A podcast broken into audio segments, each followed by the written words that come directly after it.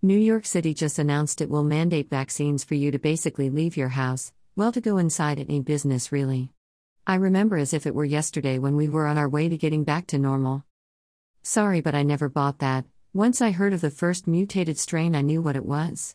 Just like the lockdowns, we are now too far behind. In my opinion, many of us have gotten vaccinated only to be put back in the same situation as before the vaccines were available. I read a headline that there will be no new lockdowns. I do not buy that either. They will tell you that. Because not enough people have gotten vaccinated, we will have to lock down and businesses will fail. Be prepared, they will most likely use this to turn us against each other even more. The anti vaxxers have forced you into your homes, nope, that would be your government. I don't make rules for anyone, nor would I. You have ostensibly done this to yourselves. Look, there is something larger than a virus with a survival rate of better than 98% here. There is a hidden problem, and this is the perfect scapegoat. Many economists, not seen on TV, have said that inflation is much higher, just like those same people have said unemployment numbers are always higher than reported. We literally live as debt slaves.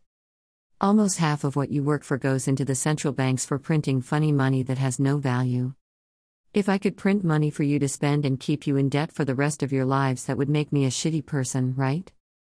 Not in the major countries that have centralized banks, they place experts on TV to lie to you daily, they place overpaid news anchors on TV to sell you anger hatred towards your fellow human being.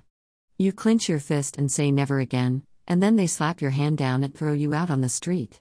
They then make laws where it is illegal to be homeless and trick you by not criminally prosecuting you for stealing less than $1,000. For now, our labor is a means to their end. We are replaceable, we are recyclable, we are trash to them. They let you think your vote counts as they place some clown from one party or the other in your face on TV and point to them and say, Look at your new savior, this person will change everything. They will not change anything for you in a positive way. They are allowing massive financial firms to scoop up all the property in cities across the country so that when your dollars in your wallet turn kindlin, you will be out on the street or you can go work for Amazon, Walmart, Facebook, Twitter, or whichever company they allow you to work. You will never make enough to purchase land, everything will be a rideshare or public transportation because climate change is the most immediate threat to humanity. They tell you that as they cause the pollution with industrial farms that slaughter millions of animals and throw the waste into a pool next to your home that you can't sell because of the farm. They have never lost control of your life, but you never had any.